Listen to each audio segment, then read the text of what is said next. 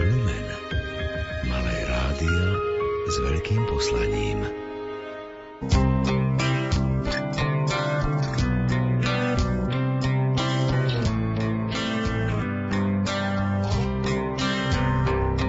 Dobrý deň. V dnešných význaniach sa porozprávame s pracovníčkou Košickej arcidieceznej Charity, ktorá sa v pomoci tým najbiednejším našla. Tiež sme zisťovali, ako si s obdobím koronapandémie poradila Košická zoologická záhrada. K mikrofónu sme si pozvali aj vedúcu divadelného krúžku Centra voľného času v Košiciach Luciu Likovú, ktorá nám prezradí, že hoci sa o súčasných deťoch hovorí, že málo čítajú, napriek tomu rady hrajú divadlo a moderujú. Vo význaniach nebude chýbať príbeh Milady Horákovej, ktorá zomrela na popravisku pred 70 rokmi. Mozaiku rozprávaní a príbehov spracovali do relácie Jakub Akurátny, Jaroslav Fabián a redaktorka Mária Čigášová.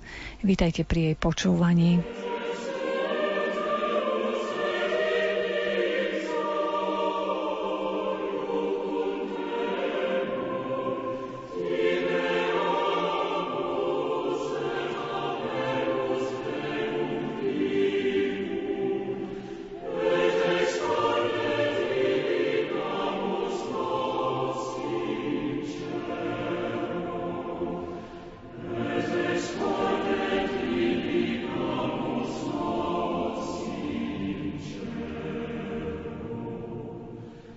Martina Podhájecká pracuje ako sociálna pracovníčka v charitnom dome svätej Alžbety v Košiciach. V tomto zariadení arcidieceznej charity sa venuje ľuďom bez domova. Môžeme o nej tvrdiť, že je skutočne srdcom chariťáčka, pretože stále po takejto práci, ktorá by ju naplňala, túžila. Príbeh začína asi pred 8-9 rokmi, kedy som skončila vysokú školu a rozmýšľala, že bolo niečo dobré robiť aj pre iných ľudí a ja som sa to tak veľmi modlila, aby mi pán Boh ukázal, že kam a kde a čo. A prišla voľba na charitu, arcizeznú charitu v Košiciach. Takže som tam napísala. Vtedy dobrovoľnícky program to ešte tak nefungoval, ako funguje teraz. Takže mi len nejaká pani z vedenia napísala, že môžem prísť a môžeme sa o tom porozprávať.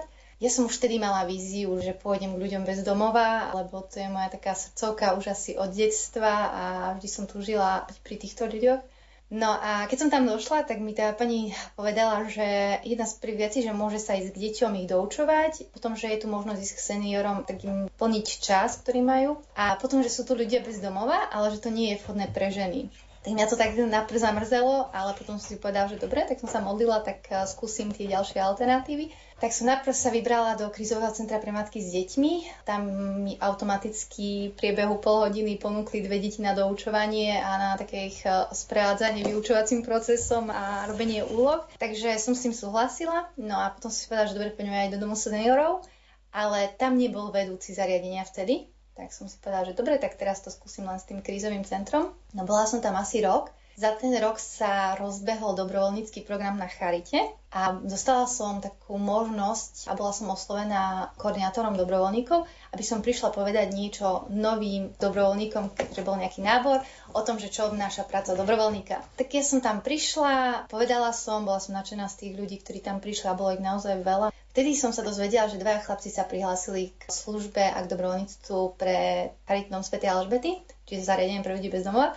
A je to mi taká, opäť taká nádej zrástla, že wow, že proste sú tu nejakí chlapci a že keď tam pôjdem s nimi, možno, že to nebude také, ako mi hovorili, že žena pri bezdomovcoch nie. Tak som ich oslovila, oni s tým súhlasili, že prečo nie. No a prišla som do zariadenia pre ľudí bez domova a už som vedela, že som sa našla a že tá túžba, ktorá bola v srdci, ktorú mi dal už Boh eh, roky, roky dozadu, že to je tá túžba, ktorou mám ísť Takže ako som tu prišla, tí chlapci si robili nejaké dobrovoľníctvo, ale také moje srdce také horelo v tejto činnosti, tak som začala vymýšľať projekty a som tu chodila veľmi pravidelne a rozmýšľala som, že čo ešte môžem robiť s týmito ľuďmi.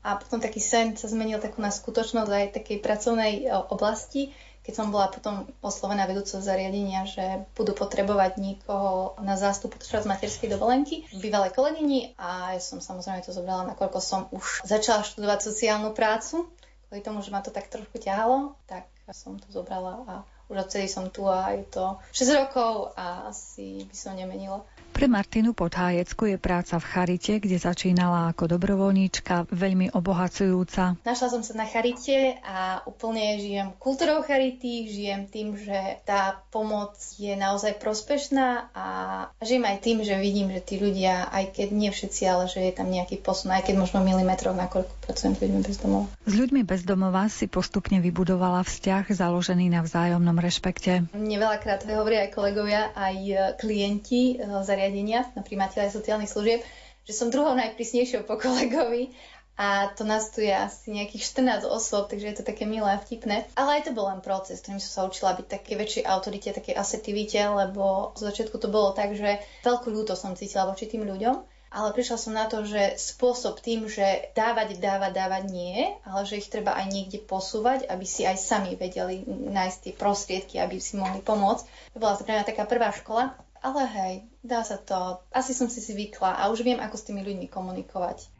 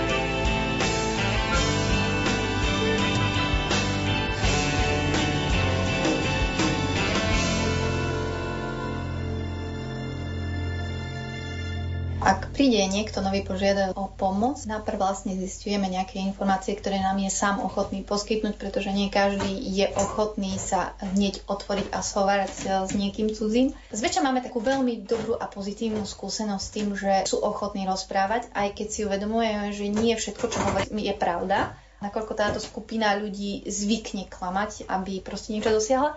Ale ak máme veľmi my pozitívny prístup k tým ľuďom, že ich hneď cítia také prijatie a také niečo, že nemyslíme si o nich, že zlyhali, vedia byť otvorení aj povedať a keď vidia na nás, že im chceme pomôcť, tak o to sú viac otvorenejší a ochotnejší. Takže zistíme nejaké informácie a hľadáme možnosti, ako by sme mohli poradiť alebo pomôcť, alebo ho vypočuť, keď len potrebuje aby sa niekde posunul, alebo respektíve, aby sme ho prijali k nám do zariadenia. Podľa Martiny Podhájeckej pomoc ľuďom bez domova má svoje hranice. Má, má. Musíme si dávať pozor na to, aby nevznikla nejaká taká závislosť medzi nami a primateľom sociálnych služieb, že bude mať pocit, že my sme zodpovední za jeho život, že on bude lipnúť na tom, že len my mu vieme pomôcť a vtedy treba to tak prehodnocovať a s ním rozprávať, že nám ide o to, aby on sa vedel sám postaviť na tie svoje vlastné nohy a prevziať zodpovednosť za svoj život. Takže asi tam by som povedala, že má hranicu, že už keď už začneme vnímať, že to ide do nejakej závislosti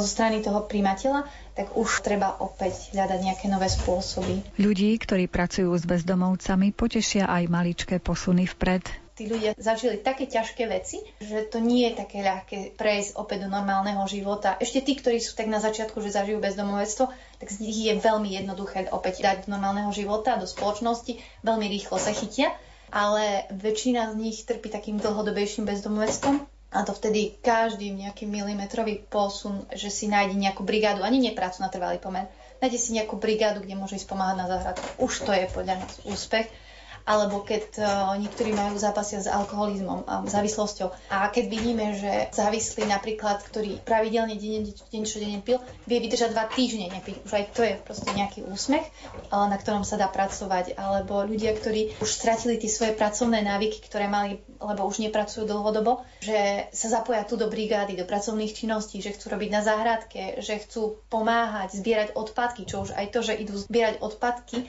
je veľký posun keď hovoríme o nejakých eh, primateľov, ktorí majú napríklad nízke IQ, alebo máme tu ľudí, ktorí majú nízke IQ, alebo ľudí, ktorí majú nejaké zdravotné ťažkosti, sú po porážke, tak už toto je pre nás úsmech, že idú niečo urobiť, aby nachádzali ten taký zmysel väčší v živote.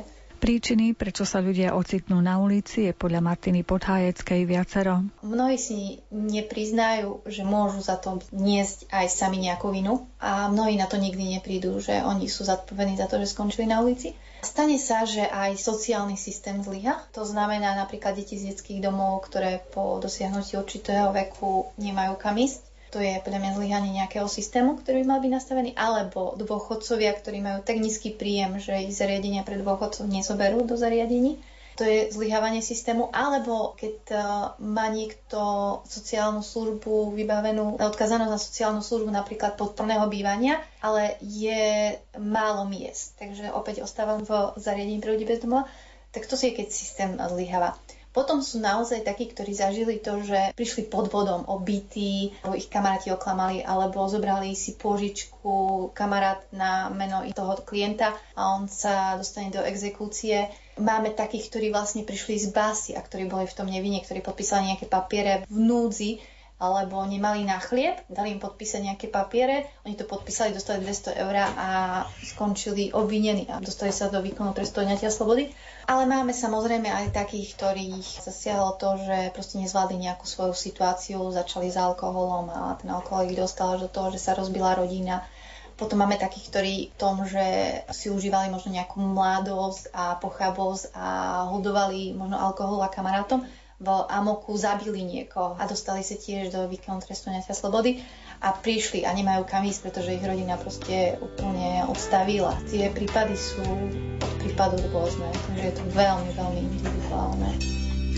Pár rokov mám za sebou, tak to chodí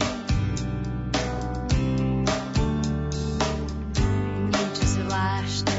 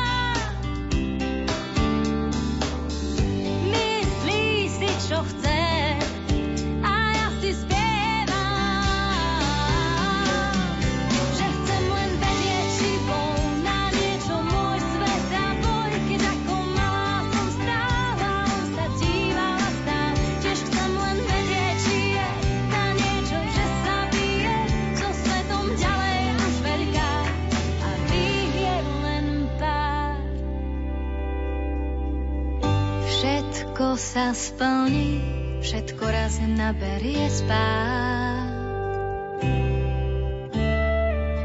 Svet si zahrmí, potom pôjde spať. V tej tichej chvíli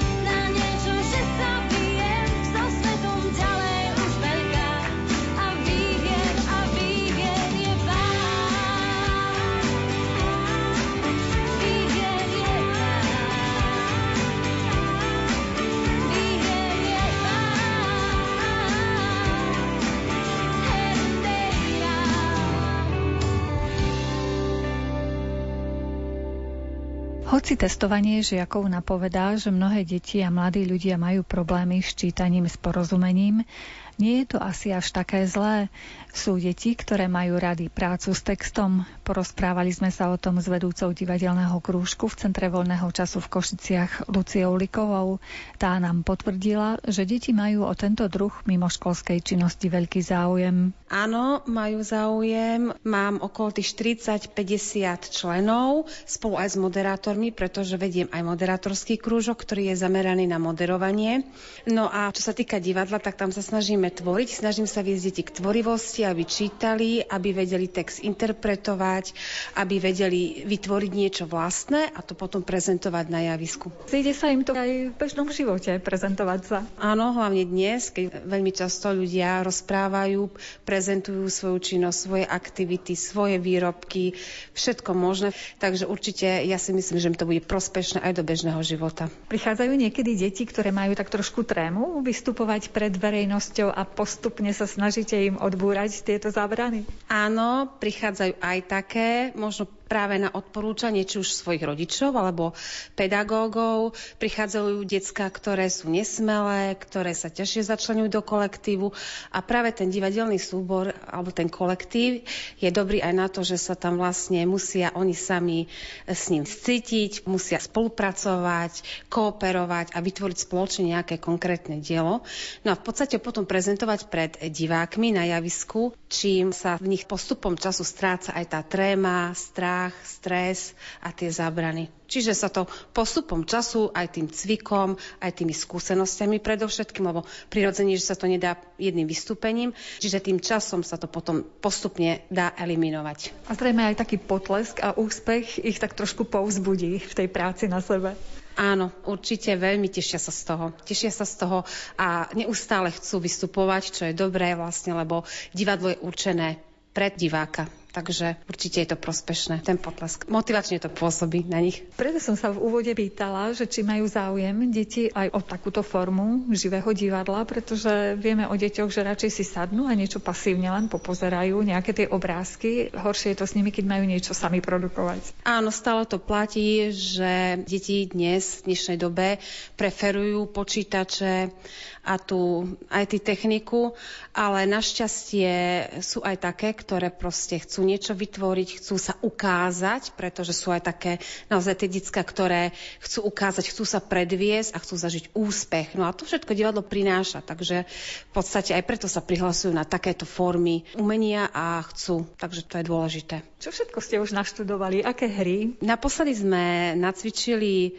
rozprávku Pinokio od Karla Kolodyho, s ktorou sme vystúpili v decembri, teda v tom predvianočnom období a potom na našom divadelnom festivale v januári. Takže to bola taká taká naozaj hodinová hra, hodinové predstavenie, kde si zahrali všetci členovia môjho divadelného súboru, to znamená od tých najmenších, od tých čem 6-7 ročných až po tých 18 ročných. Čiže to bola taká spolupráca. Myslím si, že to dopadlo veľmi dobre a zožali úspech, si myslím. Chodívate aj na nejaké súťaže alebo na vystúpenia mimo Centra voľného času? Priznám sa na súťaže, keď sa dá, tak áno, ale súťaže sú veľmi špecifickou aktivitou a naozaj na súťaže treba byť veľmi pripravený a súťaže preferujú skôr formu tvorivej dramatiky. Súťažné predstavenia sú trošičku iné ako tie, ktoré prinášame pred klasického diváka, hlavne pred detského diváka. Takže ak máme naštudovanú takú hru, ktorá sa hodí na to súťažné vystúpenie, tak ideme ale už sme dlhšie neboli, sa priznám. Asi dva roky sme neboli, takže možno, že to napravíme.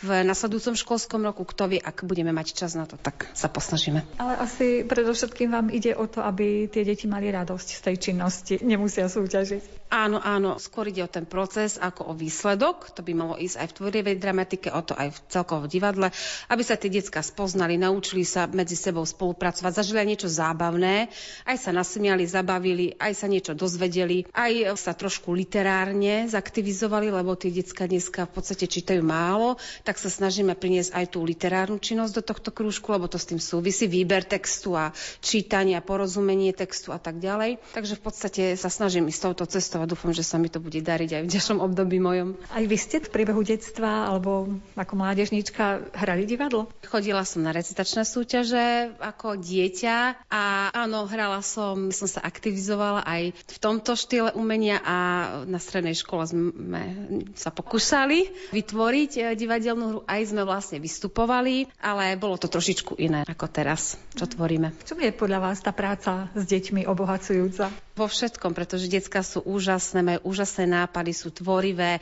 Občas ich treba motivovať a viac postrčiť viac, lebo naozaj niektoré sú také, že nechce sa im veľmi do toho, ale keď sa rozbehnú, tak to stojí za to. Je to veľmi príjemná a veľmi zábavná spolupráca a tvorivá spolupráca. Veľmi sa nasmejeme, sme taký kamarádsky tým, čo je veľmi dobré.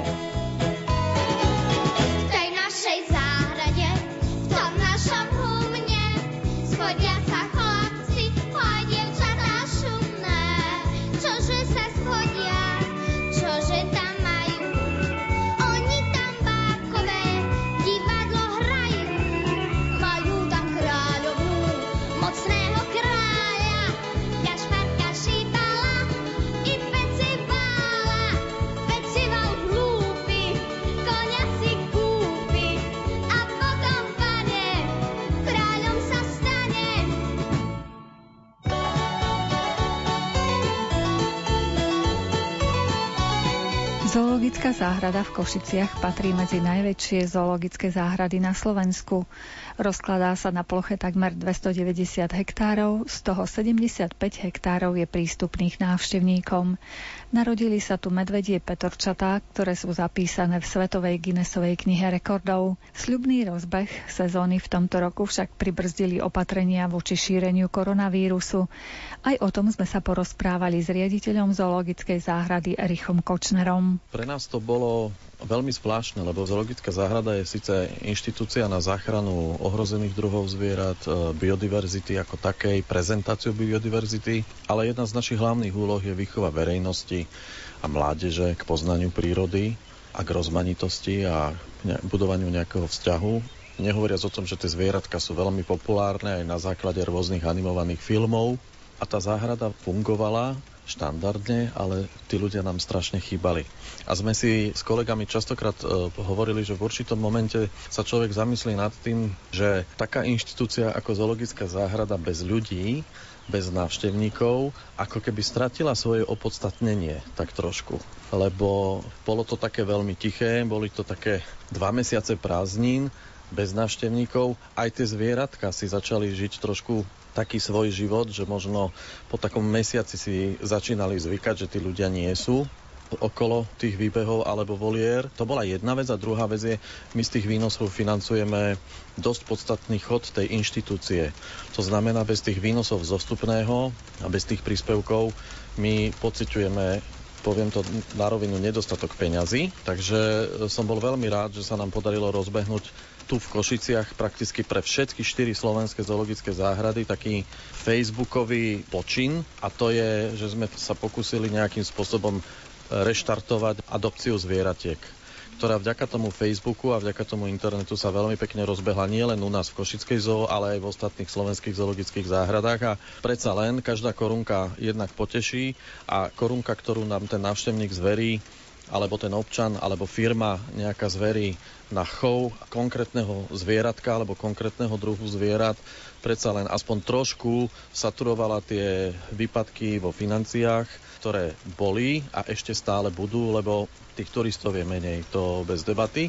A čo v našom prípade zafungovalo fantasticky, tak vlastne v posledných víkendoch neskutočne podporujú Košičania. Mňa to strašne teší, že napríklad v mesiaci máj sme my mali len o nejakých 500 návštevníkov menej ako rok predtým a to sme nemali otvorený víkend 1. májový. To znamená, dni mesta sa nekonali a turisti ešte nie sú, lebo však hranice boli zatvorené, ale Košičania a miestní v podstate nám ukázali, že jedno z tých ich obľúbených miest, kam radi chodia s deťmi, kam radi chodia relaxovať, kam radi chodia randiť a spoznávať e, prírodu, respektíve prísť si pozrieť to svoje obľúbené zvieratko, takže jedno z takých miest je zoologická záhrada. Koľko zvierat vlastne potrebujete nakrmiť, postarať sa o nich?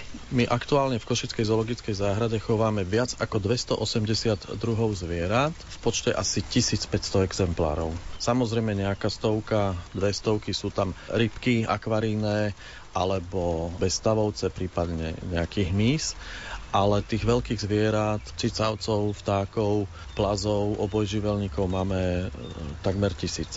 Je to pomerne úctihodné číslo, keď si predstavíte, že sme sa vola kedy rozprávali pred rokmi. Za 10 rokov sme v podstate počet druhov zbierke zoologickej v Košiciach viac než dvojnásobili. Zo 142 sme šli na 280 a začali sme za tých posledných 10 rokov prezentovať návštevníkom také unikátne zvieratá, na ktoré sa chodili dívať do veľkých zoologických záhrad v Budapešti, do Bojníc, do Prahy, možno do Krakova.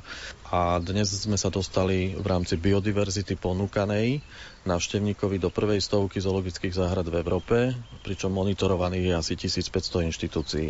Napriek korone sa vám určite mláďatá rodili. Čo vám pribudlo? Pribudlo nám tohto roku pomerne veľa druhov zvierat. Samozrejme nie všetko sa nám podarilo a darí tak, ako by sme chceli, ale to proste, to je ako v živote. To sa nedá všetko na 100% očakávať, že čo si človek praje, tak sa podarí, ale mimoriadne nás tešia mláďatka u veľmi vzácnych v prírode ohrozených primátov, kosmáčov.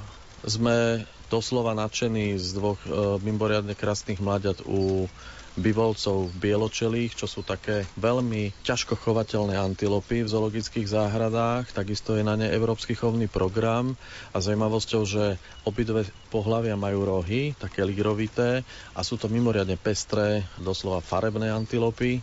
Máme po dlhom čase úspešný odchov u krasiek červenozobých, čo je taký nádherný krkavcovitý vták, farebný, veľmi akčný z oblasti Himalájí v Ázii. Návštevníci ich môžu vidieť niekoľko metrov za vstupom do zoologickej záhrady. Aktuálne odchovávame mláďatka u myšiakov štvorfarebných.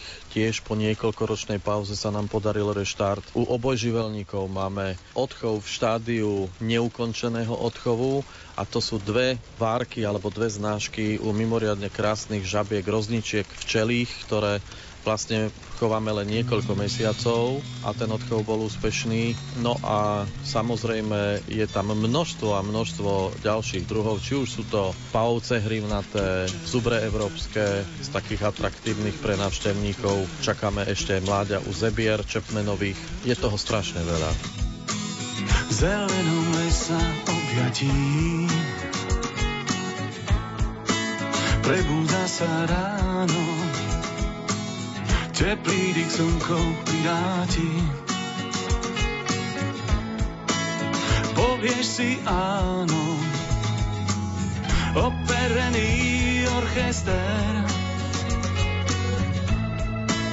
Hrá jarné sonáty v tom lesnom vesmíre.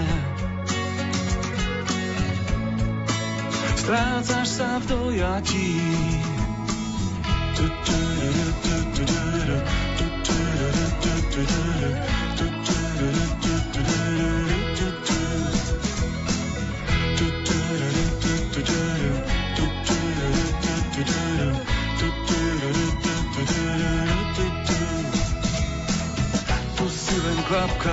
si len malý kamienok, iba lese chápeš, čo si, nie žiadnych spomienok. Tu si len krátky príbeh, vo väčšnom nekonečne, na ničom nezáleží, nič predsa nie je väčšie.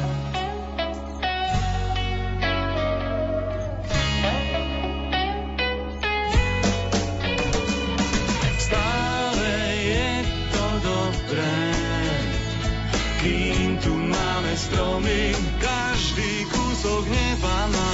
Stále je to dobré, stále máme kam ísť, je naplno sa dýchať dá. Stále je to dobré, kým tu máme stromy, ešte svieti zelená.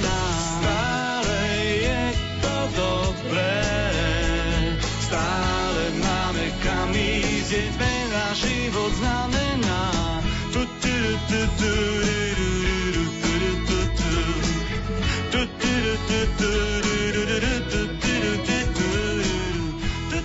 ste tak najviac hrdí, že sa vám podarilo odchovať v Košickej zoologickej záhrade? My sme mimoriadne hrdí historicky na odchov tučňakov, tohto roku, keď všetko dobre dopadne, sa u nás vyliahne 40.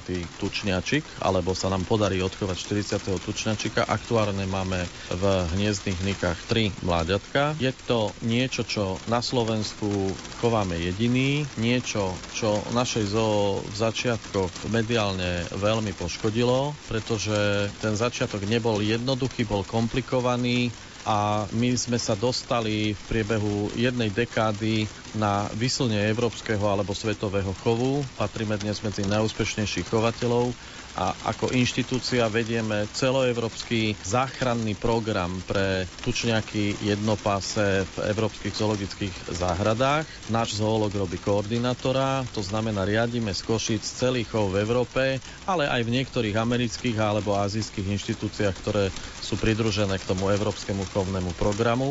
Hovorím to preto, lebo je to jeden z najťažších programov, je to vôbec najväčší európsky zachovný program z hľadiska počtu i monitorovaných alebo manažovaných jedincov v zoo.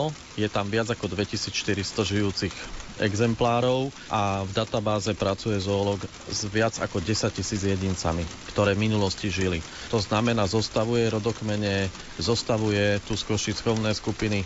Aj my do Košic sme tohto roku doviezli z Francúzska tri nové vtáky na občerstvenie chovu a uvidíme, ako sa to podarí zapojiť do tej našej skupiny.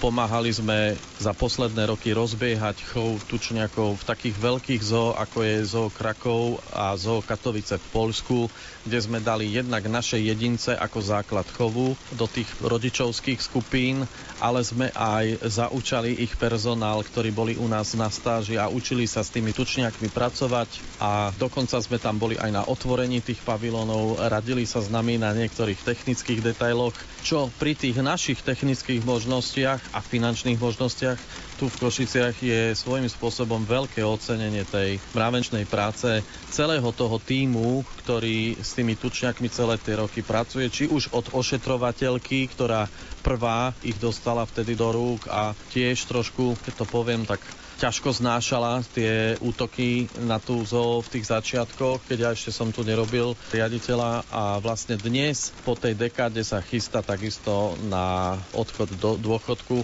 a zanecha svojim kolegyňam v podstate jedno od kolísky až do veľkého života vychované dielo. Tak na toto sme, myslím si, že tímovo najviac hrdí. Trošku menej sme hrdí na tie technické možnosti, ktoré nám umožňuje to, že ten pozemok nie je vysporiadaný, že by sme tam možno radi urobili nejaké úpravy v tej expozícii alebo vybudovali nejaký pavilon, kde by ich bolo možné vidieť aj v zimných mesiacoch. Toto nás, alebo mňa osobne veľmi mrzí, ale to zase nie je v našich rukách, to je v rukách zriadovateľa, ktorým musí tie pozemky pod tou zoologickou záhradou snáď raz už konečne vysporiadať. Aké zvieratá tam máte, ktoré sú treba na pokraji vyhnutia a napriek tomu u vás sa im darí? Tu by som spomenul také veľké zvieratá, Erbové zviera je kôň Převalského, teda posledný žijúci divý kôň z mongolských a azijských stepí. Kde od roku 91 tento druh máme my v kolekcii.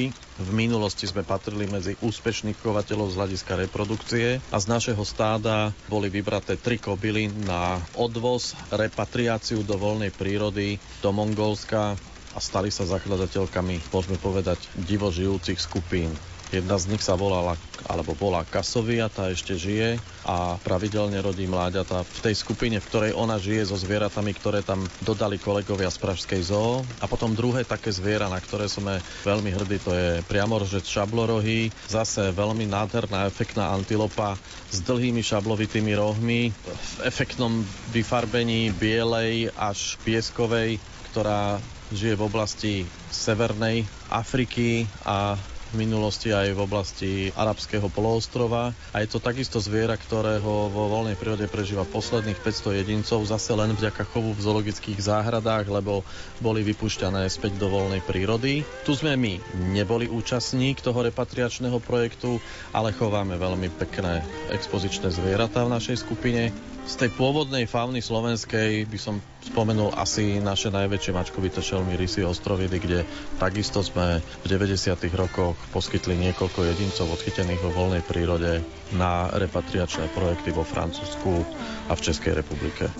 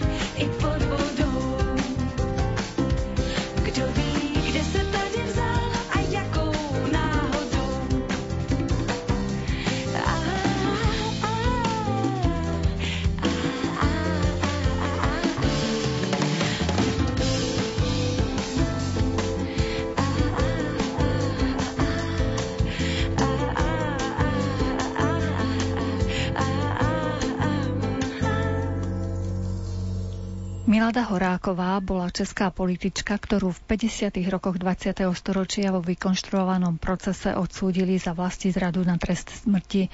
Bola jedinou ženou popravenou v rámci týchto represálií. 27. júna uplynie 70 rokov od jej popravy. Vďaka svojej nezlomnosti sa stala symbolom odporu proti vládnúcej komunistickej strane. Celý život bola veľmi aktívna, všímala si potreby ľudí okolo.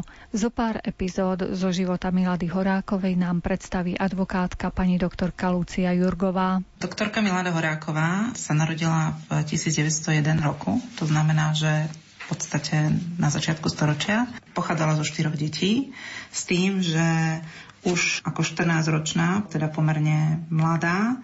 Jej sestra o nej hovorí, že už vtedy musela prejaviť určitú statočnosť, keďže jej rodičom na v jeden deň zomreli ďalšie jej dvaja súrodenci. A následne teda vyštudovala právnickú fakultu Karlovej univerzity, zamestnala sa na e, sociálnom úrade e, Mestského úradu na magistráte v Prahe, kde pracovala a pôsobila si môžeme pomôcť životopisom, ktorý napísala ona svojou vlastnou rukou po tom, čo ju zatklo gestapo v 1940 roku, tak ja by som ocitovala z tohto jej životopisu, kde hovorí, že Som dcerou obchodného zamestnanca bývalej továrne na Cerusky, pochádzam zo štyroch detí. Obecnú školu som navštevovala v Kráľovských Vinohradoch a tam som absolvovala aj gymnázium. Maturovala som v roku 21, potom som študovala práva na Karlovej univerzite a v roku 26 som bola promovaná na doktora práv.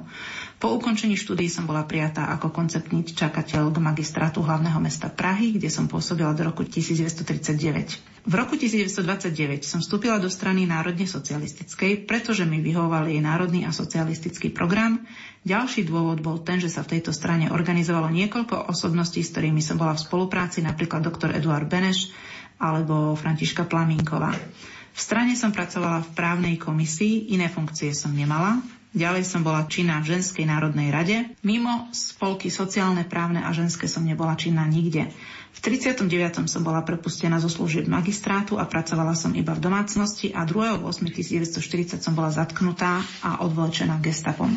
Tu sa životopis Milady Horákovej po jej zatknutí gestapom končí, teda z tohto by som ocitovala. K tomu treba povedať ešte toľko, že za prvej republiky po roku 1920, tak ako samotná Milada píše, bola zamestnaná na magistráte v Prahe a venovala sa predovšetkým otázke, teraz by sme povedali, že sociálneho zabezpečenia a problematike ženskej, tak aj ona pôsobila teda v tej ženskej národnej rade, ktorej cieľom bolo zrovnoprávniť postavenie žien v spoločnosti. Treba si uvedomiť, že v ústave v roku 1920, v ústave Prvej Československej republiky formálne došlo k zrovnoprávneniu žien, avšak narýchlo prijatá legislatíva v tejto oblasti, týkajúca sa aj hospodárskych a sociálnych otázok, teda bolo to pole, na ktorom existovalo strašne veľa práce a Mnoho tejto práce vykonala Milada Horáková práve tým, že vypracovávala návrhy zákonov a občianského zákonníka a iných predpisov, ktoré sa týkali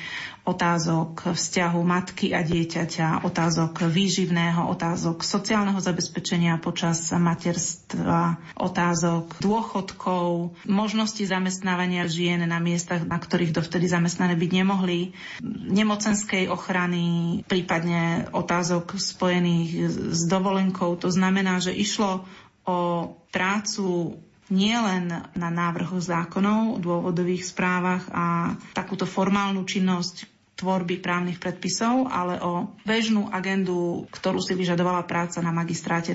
Pamätníci, alebo aj ona sama v svojich listoch spomína, že jednoducho to bola práca od svitu do mrku, kde si ráno zaliala kávu a dopíjala ju večer, čo mnohí advokáti poznajú, je im to veľmi blízke. A v rámci tohto pôsobenia, hlavne tak ako ona sama píše v tej ženskej národnej rade a v týchto otázkach sa prejavila aj jej veľký zmysel pre, dnes my sme povedali, že charitu, ale asi to skôr treba nazvať ako ten sociálny rozmer, kde treba si uvedomiť, že Tie časy boli hektické a už v 30. rokoch tu nastúpil k moci Hitler a postupne sa tu formoval aj nejaký občianský odboj, kde sa ona rovnako práve z toho dôvodu, že sa stretávala s takýmito ľuďmi, ako sa ma spomína v svojom životopise, e, zapojila a následne už napríklad v 48. roku predpovedala, že do jary máme Hitlera na hrade v obrazne, teda myslela tým v Prahe, a keď následne došlo k mnichovskému diktátu a vzniku protektorátu, táto otázka mala teda aj svoje praktické dôsledky v tom dopade, že sa množstvo ľudí z českého pohraničia, zo Sudetov, stiahovalo obratých o majetky do vnútrozemia, do Českej republiky, kde práve toto ženské hnutie ustanovilo výbor na pomoc utečencom a ona sa aj v tejto otázke angažovala. A aj v tejto oblasti prejavila svoj organizačný talent a svoj kľud a rozvahu a schopnosť dať veciam poriadok, kedy vlastne sa angažovala v tom, aby tie prúdy utečencov sa presmerovali nie priamo do Prahy, ale do stredisk, ktoré boli vytvorené mimo Prahy. A následne sa snažila zabezpečiť teda primárne potreby pre tieto osoby a potom aj sekundárne sa postarať o ich situáciu alebo teda umožniť, aby im boli napríklad poskytnuté rehabilitačné pôžičky, aby sa mohli zamestnať a tak ďalej. Čiže ona už v tomto období sa o ňu tedajšia moc gestapo zaujímalo a vyústilo to do jej zatknutia v roku 1940, kedy bola zatknutá spolu s jej manželom. 2. augusta 1940, o ktorom jej manžel spomína, že v mieste, kde boli spolu na prázdninách, prišlo gestapo, prehliadlo im byt a vtedy ich rozdelilo. Ako sa neskôr ukázalo, tak príčinou zatknutia obidvoch ich bola práve miladina činnosť v tej ženskej národnej rade. A odvtedy, od roku 1940 sa na dlhé roky ich cesty rozišli, pretože Milada Horáková bola spočiatku väznená v rôznych táboroch v Nemecku. Následne bola od roku 42 do roku 44 väznená v Terezíne. A už aj počas tohto väznenia fašistickým režimom takmer unikla o vlások smrti, kedy Obidvaja, ona a jej manžel, boli odsúdení v politickom procese, avšak boli im uložené tresty odňatia slobody jednému 8 a druhému 5 rokov, takže napriek tomu, že ostatní spolu obvinení v tomto procese boli odsúdení na smrť a aj boli popravení. Takže treba povedať, že Milada Horáková bola nepohodlná nielen pre komunistický režim, ale aj pre fašistov a plne si uvedomovala, že už aj počas toho väznenia v Terezíne a pokiaľ ide o to jej odsúdenie v Nemecku, že jej priatelia spolu obvinení zaplatili životom a že ona vlastne unikla len o vlások. Ochraňuj, pane, náš národ malý, ťažko skúšaný. Ochraňuj, pane, krajinu, tam pod Tatrami. Myslíš modlitbu moju, prosím, vypočuj ma. Neprosím, pane, za seba, prosím ťa za nás.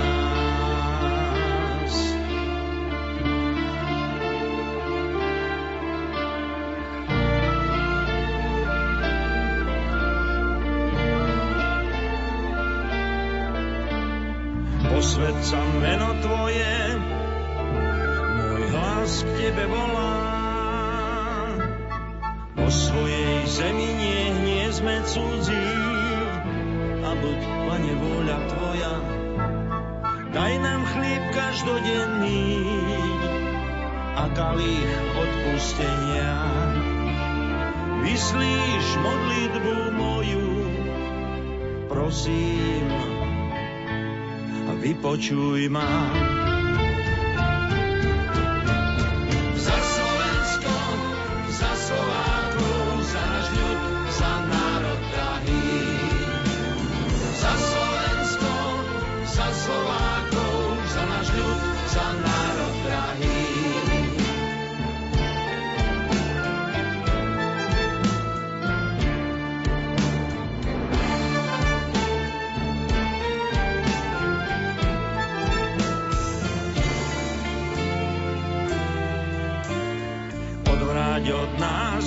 Všetko zlé a odpust nám naše viny.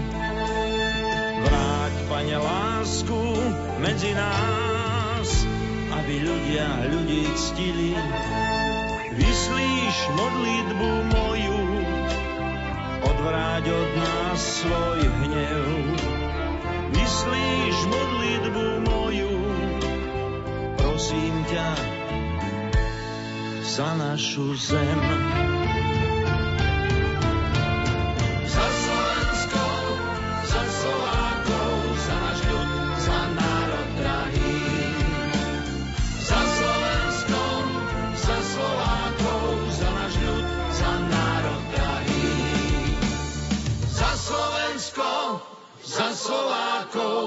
Náš ľud, za národ drahý. Za Slovensko, za Slovákov, za náš ľud, za národ drahý.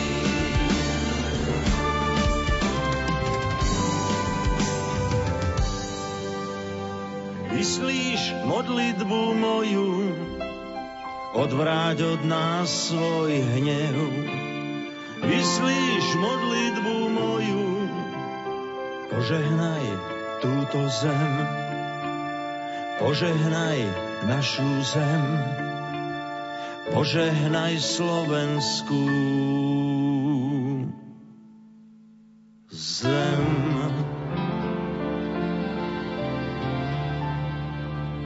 hneď ako bola oslobodená v máji 45, sa vrátila do Prahy. Treba povedať, že jej manžel vykonával trest v inom väzení, čiže vlastne oni sa stretli len na súde a potom po vynesení rozsudku bola Milada poslaná do väznice pri Mníchove a jej manžel do Severného Bálorska. V máji 45 boli oslobodení a ona sa hneď začala starať o to teda, aby napriek tomu, že bola veľmi vyčerpaná, pretože ju väznili a týrali ju aj hladom, aj inými spôsobmi ju gestapo mučilo, tak sa vrátila, postarala sa o to, aby sa teda zariadil ich pôvodný domov v Prahe, aby si našli svoje bývanie a vrátila sa k svojej verejnej činnosti.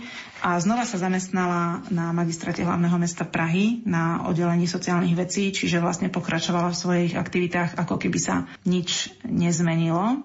A práve táto angažovanosť v ženských spolkoch a v ženskej národnej rade viedla k tomu, že bola zvolená ako členka parlamentu vo voľbách, kde tento poslanecký mandát vykonávala do roku 48, potom po februári 48, krátko na to, potom ako bol Jan Masaryk, vtedajší e, minister zahraničných vecí prvej Československej republiky nájdený mŕtvy, tak sa v tento deň vzdala poslaneckého mandátu a už od 45. roku vnímala tú náladu spoločnosti aj tým, tým, že jej priatelia cestovali do Sovietskeho zväzu a aj ona tam v rámci svojich aktivít sa zdržiavala, už, už vnímala, že vlastne to, čo nastupuje v českých zemích, respektíve vtedy v Čechách, ale aj v Československu, z hľadiska režimu sa veľmi blíži tomu, čo podstúpila počas fašizmu, že sa to veľmi podobá na fašistický režim. No a už od 48. roku bola sledovaná štátnou bezpečnosťou za svoje aktivity. Potom už aj na poli občianskom stále bola v kontakte s ľuďmi, ktorí buď aj emigrovali po 48. z bývalého Československa, snažila sa nejakým spôsobom, tak ako aj predtým napríklad väzňom v Terezíne, tak aj potom už keď po 48. znova sa vrátila do občianského života, sa angažovať v tejto oblasti a tým pádom jednak stále čelila otázke, že či aj ona neimigruje, pričom jej postoj bol stále taký, že toto je jej vlast, takže ona nemá kam odchádzať, ale stále bola v kontakte aj s ľuďmi v zahraničí, v exile, ktorí emigrovali, takže vlastne bola pod drobnohľadom, no a netrvalo dlho. V 49. roku spolu s ostatnými bola zatknutá, väznená a začala po tej politickej línii príprava procesu, kde tento vykonštruovaný proces začal v máji 1950. Inak môžeme sa na to pozrieť z toho pohľadu, že ako blesku rýchle celý proces prebehol. Obžaloba bola podaná koncom mája 1950. Hlavné pojednávanie sa začalo o 8 dní na to, teda 31. mája 1950 a trvalo 8 dní. V 8. dňom bol vynesený rozsudok, bolo to 8.6.1950 kde bola Milada Horáková spolu s ostatnými 12 spolu obžalovanými odsúdená pre trestný čin veľezrady a vyzvedačstva. A potom netrvalo ani 3 týždne, kedy po podaní odvolaní tieto odvolania boli zamietnuté Najvyšším súdom, ktorý títo obvinení ešte v ten deň podávajú žiadosti o milosť a na následujúci deň o nich rozhoduje prezident tak, že tieto milosti zamieta a deň na to došlo k vykonaniu popravy. Takže trvalo to mesiac a pár dní, kým bola podaná obžaloba a následne už boli aj vykonané popravy tých odsudených, ktorým boli uložené rozsudky trestu smrti. Zachoval sa prepis celého procesu, ktorý bol krátko po tomto procese aj vydaný knižne. To bola súčasť propagandy, že politická moc v tom čase sa snažila aj týmto spôsobom demonstrovať svoju silu a vydala a následne distribuovala proces s Miladou Horakovou knižne a rovnako rovnaký postup zvolila aj napríklad pri procese s biskupmi Vojtašák, Gojdič, Buzálka, kde rovnako bol v 51. roku po skončení procesu tento proces vydaný knižne a distribuovaný širokej verejnosti, áno, v rámci propagandy. Čiže jednak aj táto knižná publikácia, vydanie tohto procesu nám podáva veľa informácií o tom, ako tento proces prebiehal, ale aj iné dobové dokumenty, ktoré sa zachovali z tohto obdobia. Vyhováram sa tiskmi na kolenách za všetkých unavených biedných, tých, ktorých stretám v nočných hodinách, stratených v svojom šedom tieni, za všetkých, ktorí bdejú v obavách, z toho, čo príde s novým ránom. Vyslíš prosbu, ktorú nosím na perách, doprajem požehnaný spánok. Nádej lásku prebuď v nás, veď čo ak niekde driemu. Nenechaj ich na pospas, chladnému a zlému. Daj nech všetko okolo nás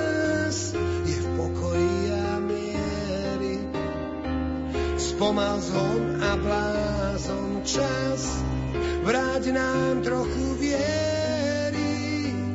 Kam sa podel z ulic detský smiech, ruka priateľa, čo dáva čo má skromnosť meno neúspech a úspech peniaze moc sláva.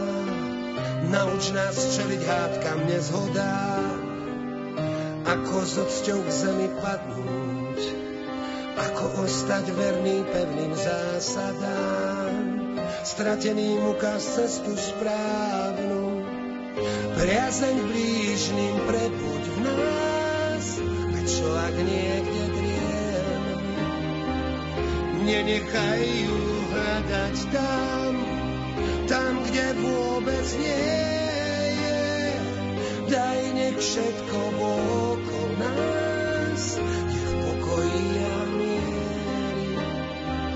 Vyžen závis, hnev i zášť, vráť nám trochu viery.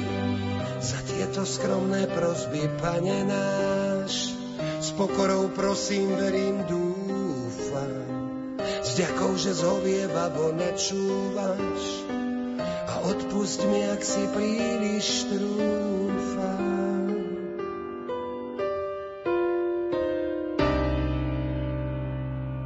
Vyznania sa končia, zopakujeme ich ešte raz v repríze v sobotu o 14. hodine. Na ich príprave sa podielali Jakub Akurátny, Jaroslav Fabián a redaktorka Mária Čigášová. Ďakujeme vám za pozornosť a želáme vám pekný deň. Nádherná perla, veľmi pôvabná, si čestná, nesvedná, máš najkrajší nádherný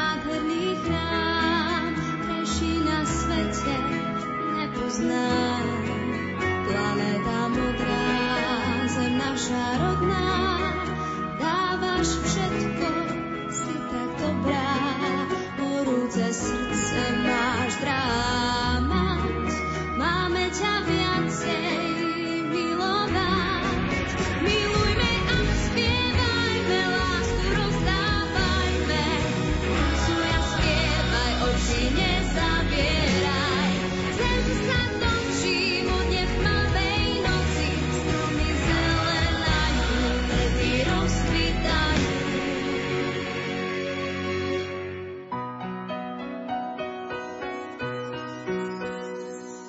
Vladárka